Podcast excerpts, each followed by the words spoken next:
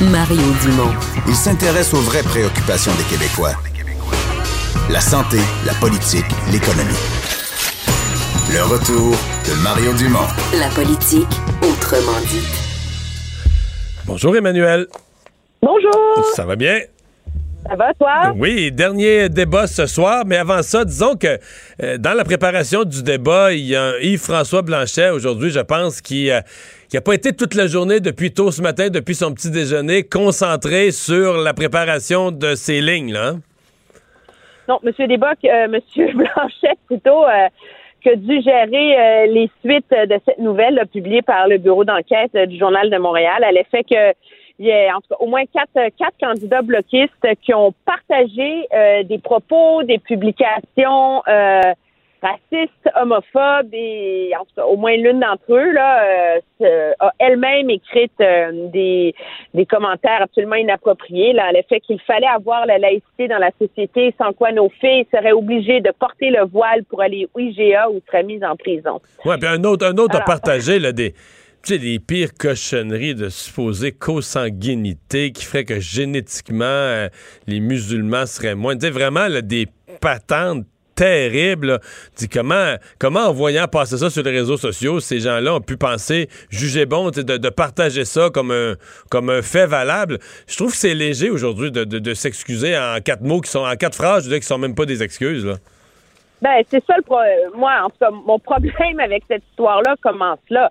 C'est le fait que, bon, finalement, euh, hier, il faut savoir que hier, la première réaction du Bloc québécois a été de dire que ce qui compte, c'est que maintenant, les candidats partagent les valeurs du Bloc. Même si, objectivement, il y a des publications qui datent d'avril dernier, ça remonte jusqu'à pas euh, 1990, là, 2013, là, en plein débat sur la charte des valeurs. Là. Alors, le- leur supposée excuse, c'est de dire que le journal rapporte ce matin euh, des commentaires qu'ils considèrent comme islamophobes. Hein?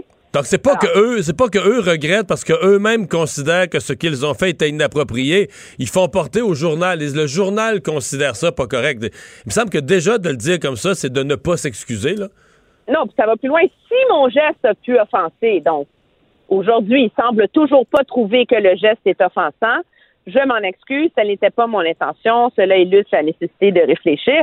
Et moi, dans mon sens, qui est venu mettre de l'huile sur le feu de ma réaction à tout ça, là, je m'en cache pas, c'est la réaction de Yves-François Blanchet. Euh, je pense que euh, le chef euh, du Bloc québécois euh, fait beaucoup campagne sur la laïcité et a dépensé jusqu'ici beaucoup d'énergie à défendre ce projet-là, à dire que c'était pas un projet xénophobe, que c'était pas un projet raciste, que c'était pas un projet islamophobe. On refera pas le débat ici. Mais quand, euh, dans sa réaction, il indique que euh, il a parlé à ses candidats et il regrette d'avoir partagé ces vidéos, ben je me dis ça aurait été bien que les candidats nous le disent. Mais là où le bas c'est à la fin de la déclaration de M. Blanchette. là, quand il dit beaucoup de Québécois ont vécu des moments d'incertitude quant à l'intégration harmonieuse des nouveaux Québécois à la société québécoise. Les messages partagés sont une déplorable manifestation de ces inquiétudes. Mais maintenant, là, le Québec prend des initiatives pour que ça se passe bien avec les Québécois, avec les immigrants. Donc, c'est ça qui compte. Je veux dire, c'est c'est comme si M. Blanchette excusait euh, ces, ces dérives-là de la part de ses anciens Ouais. candidats. Comme si avant, avant la CAQ, avant la CAQ, c'était permis d'être raciste. Oui, puis parce qu'il y a eu des problèmes d'intégration des immigrants, c'était permis d'être raciste. Je veux dire, je suis vraiment navrée, là, mais le débat, c'est pas une question d'intégration des immigrants. là. Je veux dire, il y a personne qui a jamais pensé que à Hérouville, il y avait un problème d'intégration des immigrants, là. Et donc, puis là où je pense qu'il y a un, problème plus profond pour M. Blanchette, c'est que toute la toute la valeur dans la manière dont le gouvernement Legault a construit son projet de loi sur la laïcité et a construit son discours sur la laïcité, c'était pour ne, en ne répétant pas les erreurs de la Charte des valeurs et en essayant de ne pas en faire un enjeu contre les musulmans et ne pas en faire un enjeu contre les, les immigrants, mais en en, en faisant un, un enjeu autour d'un fondement de la société laïque et de l'affirmation de la valeur de la laïcité. Là, M. Blanchet, il vient tout mélanger tout d'un coup, là. Il vient dire, ben finalement, euh, c'est bien, on a la laïcité, puis ça règle notre problème d'intégration. C'est des propos qu'a repris là, il y a moins d'une heure euh, Stéphane Bergeron à la joute. Là. Es-tu en train de dire que le bloc, euh, le bloc en s'accrochant à la CAQ pour euh, obtenir des votes, est en train de morpionner la loi 21 de la CAQ? Ben, je veux dire, je donnerai pas des conseils à M. Legault. C'est pas moi qui suis première ministre, là. Mais si j'étais euh, le gouvernement de la coalition Avenir Québec, je serais pas du tout heureuse de voir euh, soudainement le projet de laïcité qu'on a qui demeure controversé. Il faut quand même le dire, là.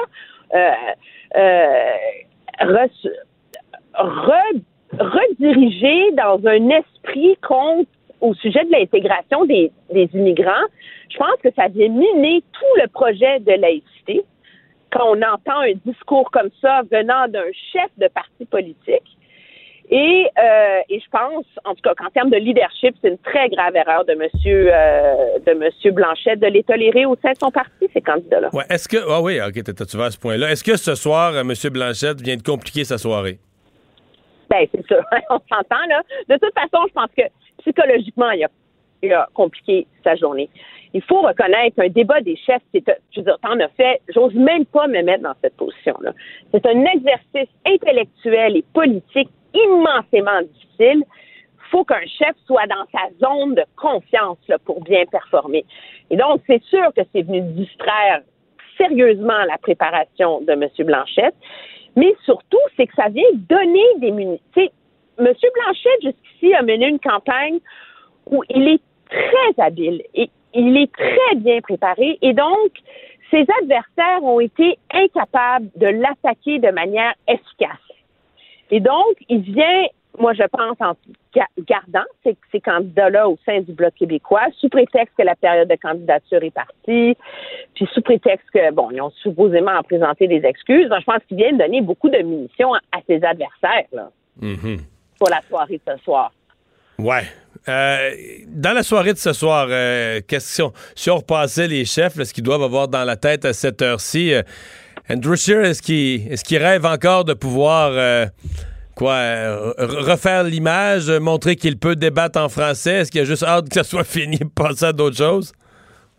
Moi, je pense que M. Scheer n'a pas le luxe d'avoir juste hâte que ça soit fini puis de passer à autre chose. Là. réparer des pots cassés, la beauté d'avoir de débat, je pense qu'il y a une opportunité réelle pour M. Scheer ce soir de, euh, de renverser très certainement la tendance au Québec, qui est à remonter euh, certains points, de tirer profit de la controverse qui plane sur le Bloc québécois et qui soulève des questions, moi je pense, sur le leadership de M. Blanchette. Là.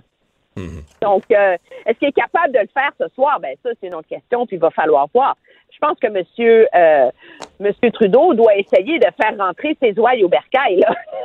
parce que là, on, en parlait, on n'est plus dans une zone où la montée du bloc ne fait qu'aller grappiller des votes au NPD et au Bloc québécois. On est vraiment dans une zone où, à 37% d'appui chez les francophones, le Bloc québécois est carrément en train de prendre des comtés au Parti libéral. C'est des comtés que le Parti libéral n'a pas le luxe de perdre. Là. Ouais, à l'échelle ouais, canadienne pour se maintenir euh, au, pouvoir et euh, rêver peut-être d'être euh, d'être majoritaire.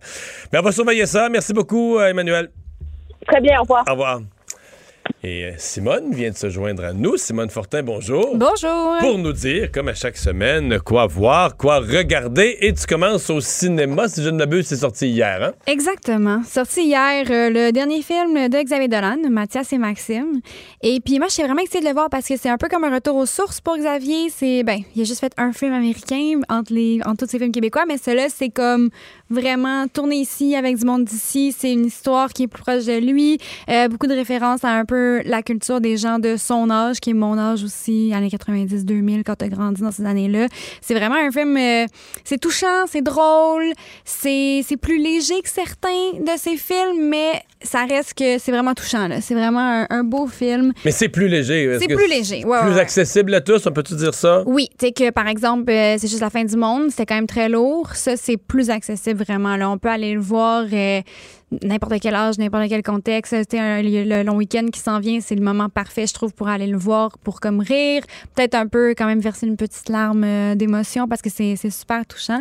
Mais c'est euh, ouais, c'est vraiment dans ces tops de, J'aime tous ces films là, pour être honnête, mais celui-là, c'est vraiment quelque chose qui est venu me chercher. Tu veux nous parler aussi d'une série sur euh, Illico. Il faut que je te dise, on a reçu à, à l'émission euh, l'avocat et la, la Ah réalisateur. oui, ah, j'aurais aimé ça. euh, leur parler, moi, c'est le genre de truc que j'adore parce que j'aime beaucoup les émissions de type euh, True Crime. Puis Ouais. là, c'en est une québécoise.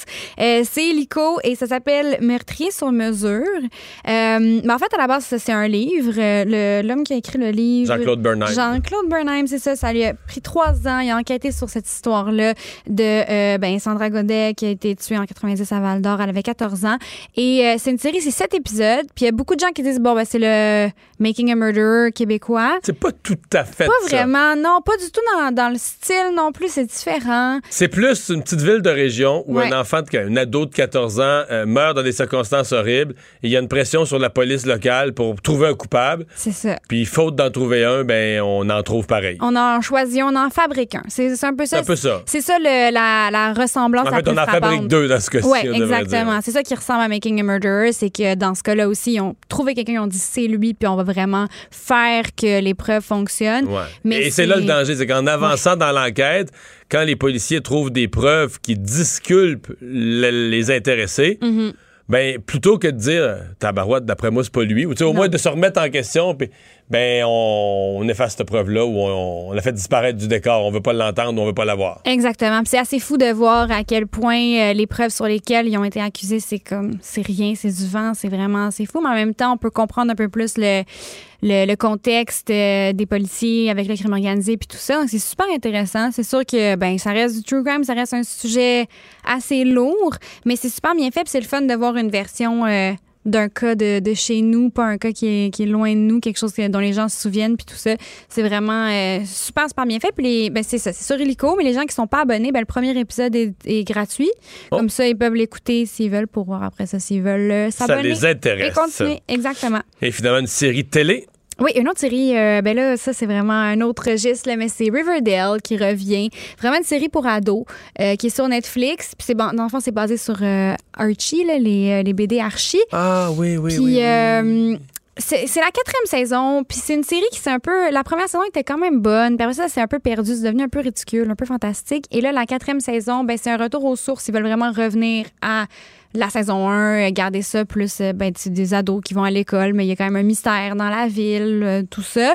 Euh, puis le premier épisode est sorti ben, aujourd'hui, en fait. Donc, on peut pas l'écouter en rafale. Non, on c'est peut ça. juste regarder l'épisode c'est 1. un Oh, par oh, oh. semaine. Ouais. Puis l'épisode 1 était spécial parce qu'en fait, euh, il y a un des acteurs qui est décédé euh, pendant le pendant qu'il filmait la saison 3. Donc le premier épisode de la saison 4, c'est un hommage à Luke Perry qui était dans Beverly Hills 90210. Euh, donc c'est ça, c'est un c'est un hommage super touchant à l'acteur qui est décédé. Puis on peut voir aussi que de quoi ça va avoir de l'air. Fait que ça, c'est vraiment là, pour les gens qui tripent euh, série pour ados, mais c'est quand même meurtre et mystère aussi. Et euh, ça, ça a recommencé, mais c'est un par semaine. Merci, Simone. Ça me fait plaisir. Au revoir. Bye bye. On s'arrête pour la pause.